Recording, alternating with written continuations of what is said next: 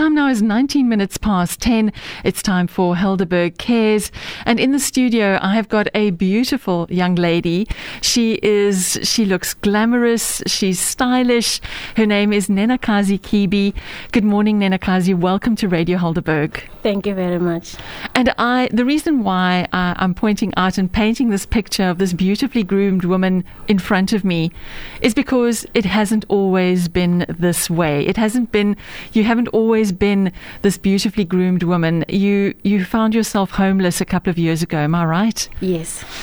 Tell That's us, tell us how, how did you end up being homeless?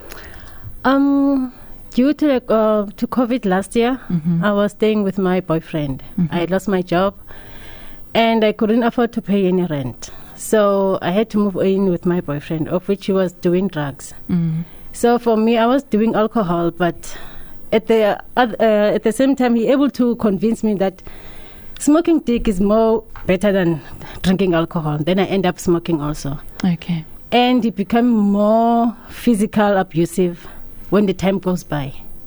And and this and this is all because of the the pandemic uh, and and COVID and lockdown. The impact of having to stay at home, not being able to stay where you were, then moving in with a boyfriend that who turns abusive. For many of us, staying at home with COVID was an easy thing to do. We had television, we had a variety of things to do at home. But for many people in your position, it wasn't that easy. Tell us what it was like living at home eh, during a lockdown with an abusive partner. It was very very hard Mhm. because it, um, I don't know what is going to happen next. Mhm. Everything I did was not good enough for him.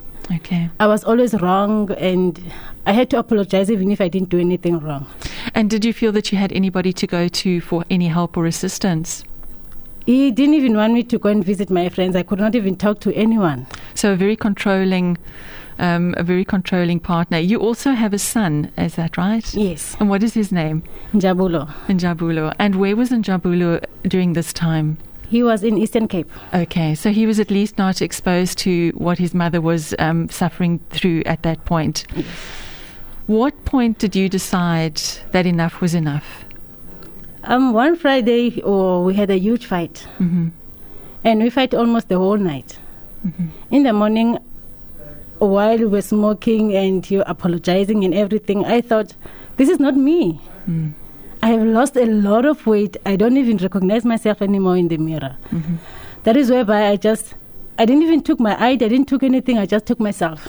Okay. I went to stay with my friend for three days. hmm From there, I hear he was looking for me. Then that is whereby I call Auntie Julie from City of Cape Town. And just to, and Auntie Julie from City of Cape Town works with assisting people who. eh, eh, tell us about Auntie Julie. She's working for uh, with uh, street people, people Okay. who are homeless, Mhm. people who um skarreling. I don't know how to call it. Um, Idea. yeah, that is where I met her because I was skarreling that time also. Mm-hmm. Begging for food, begging for everything because we didn't have anything at, at home. Mhm. And he will tell me, go and hustle like a man also. You're a woman. Wow. You must find something. I can't, you can't expect me to go out and find something. You smoke, I smoke. You must find money. okay. So I was scared that he's going to end up telling me you must go and be a prostitute Mm. also. That was going to be my next question, whether he'd actually suggested that. Yes. Nenakazi, you so Auntie Julia from the city of Cape Town helped you, and and I just want to the reason why I want I'm asking I want to ask the question about the city of Cape Town. We're, we're going to get to the Somerset West night shelter shortly. Is the you know there are a lot of homeless people on the streets at the moment. A lot of people. Um, the city offers a lot of assistance.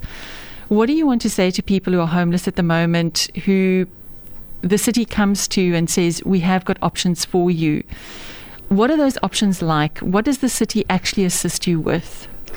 Um, city, firstly, I'll assist you with if you want to go home and reunite with your family, Mhm. they're going to book a ticket for you, they're going to send you back home. Okay. If ever you don't have any family that you can go to, like Mhm. me, because I didn't have anyone to go to at Eastern Cape, Mm-hmm. my mother's house is there, but the job is like, it's There's hard nothing. to find job in Eastern Cape. It's in rural areas. They can assist you to get a facility where you can Mhm. stay in. Yeah. and change your life and they're going to help you through all that process Mhm.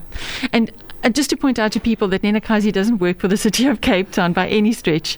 She is somebody who's experienced their generosity, their assistance, their compassion to try and get her back to the life which she, this incredible life which she can lead.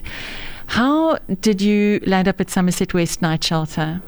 Um, when I was in Oasis, my, my grandmother called me to tell me that I must take my child. Mm-hmm. And that was a depressing time for me because in Oasis, they don't assist women and children. They only Okay. assist single single people. Okay. So I had to call Auntie Julie again, Mm-hmm. ask for her help, and I was begging like, I can't go and stay in Eastern Cape. Mm. I can't survive with 450 for a uh, child grant. Mm. I want to change my life. I want to do something for my son and me. I want to build a future. Absolutely. And they, she did assist me. And by I think about two weeks, she was she told me, Nene, you have to go to Eastern Cape to fetch your child. Mhm. We find you a place in for a family shelter in Somerset West. Okay, and Uh, and and uh, just to get the the idea that you could now have your son with you in a shelter, what did that mean to you? It means a lot. Okay, It means a lot because I've wasted five years of my life trying to build a life with um, with people like um, in a relationship, thinking that when I fetch my child, I will have a stable life. Mm. But I've wasted my, my five years And- without being with my son. I think that it's so important to reiterate that the Somerset West Night Shelter offers facilities for um, for families because we don't want to see people separated. Now, how long have you been at? The, it's been very short. You you told me just now you you've been at the shelter. When were you at the shelter? This year, March, March. So it's very recent. This is five months ago. it's five months. And how has your life changed since going to the Somerset West Night Shelter? My life has changed in, um, yeah, I can't even explain it. I feel at home. Wow. I feel loved. Mm. I feel important. No one's judging me that you come from the streets. There are some activities we do. Trying, they are trying to get us job. Mm. Whenever you, then we're not like you are in a. sh- You don't feel like you're in a shelter. Okay. You don't feel like you are trapped. You are feel like I'm at my own place. But you know, most every place got rules. Yeah. So you have to obey the rules. Mm. And mostly you have to change your life, not for you, Mm. for your children. That is very true. And I, I, I just, I'm in awe of the fact that you were there five months ago and sitting before me, and I mean, I've got Louis that's training with me, sitting before me is this beautiful woman who, who knows that she wants to make a difference in not only her life, but those of others. When it comes to gender based violence, what would you like to say to somebody who is stuck at the moment where you were not very long ago?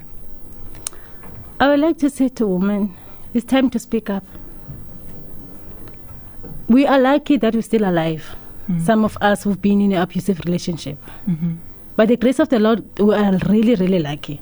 You must speak up, go to the police station, find the nearest social workers, try to find someone you can talk to. Yeah. Because at the end of the day, that is your life. Mm. Absolutely. And um, mostly, when you're stuck in an abusive relationship, Mhm. you don't realize how how damaged that is that it does to you. Mm. You're gonna end up abusing your children also, just because you don't even realize you're abusing them because that was done to you. You think that is good. And the hurt inside must be very big. It's the scar that has not even healed yet. Mm. And uh, what I um, uh, so our family shelter has helped me to, is to reunite with my son, is to understand him. Mm. Okay. And the way I was shouted, I must not do the same thing to him. I must try to control my temper. Mhm.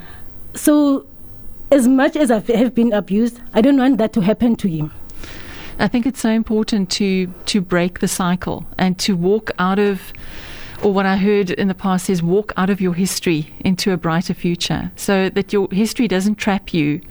Um, and we've all got those opportunities. In terms of the Somerset West Night Shelter, you've mentioned the rules, and I've heard that people say they don't want to go to a shelter, doesn't matter which it is, because of the rules. But if I think about my home, I've also got rules for myself, my husband, we've got boundaries. When when somebody says, "But I don't like the rules," what is your answer for them? For me, I always say it's your choice. Because at the end of the day, you're the one's going to be homeless again. Mm. But you are doing a bad decision by saying that you don't like the rules, you want to live here, mm-hmm. because you're also putting your children also mm. in a difficult position. Yeah. This life is not about you, especially when you are parents. A life is no longer about you anymore. That is what I realize now. It's not about me. It's about my son. Whatever I do, I do it for him now. Mm. Many people um, feel that supporting people who are on the streets, the people that are standing at the at the corners begging, handing food out, um, is is keeping them there. Um, versus actually supporting organizations like Somerset West Night Shelter. And I can understand that for you in a position where the boyfriend said to you, you need to go and hustle because you need to get money as well. In that moment, you're desperate for that money or for the food or for the next meal. Is it helping people if people hand out money to people who are begging on the street? Or is it better to give the money to something like Somerset West Night Shelter?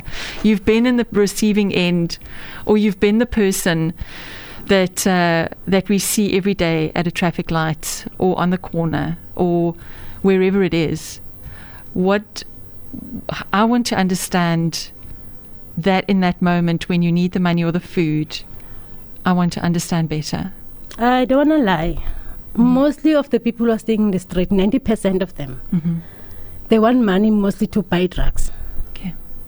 I'm not uh, trying to tell people not to help them. Mm-hmm. It's better for a person to buy that person food. Mm-hmm. If you need clothes, give that person clothes. Mm-hmm.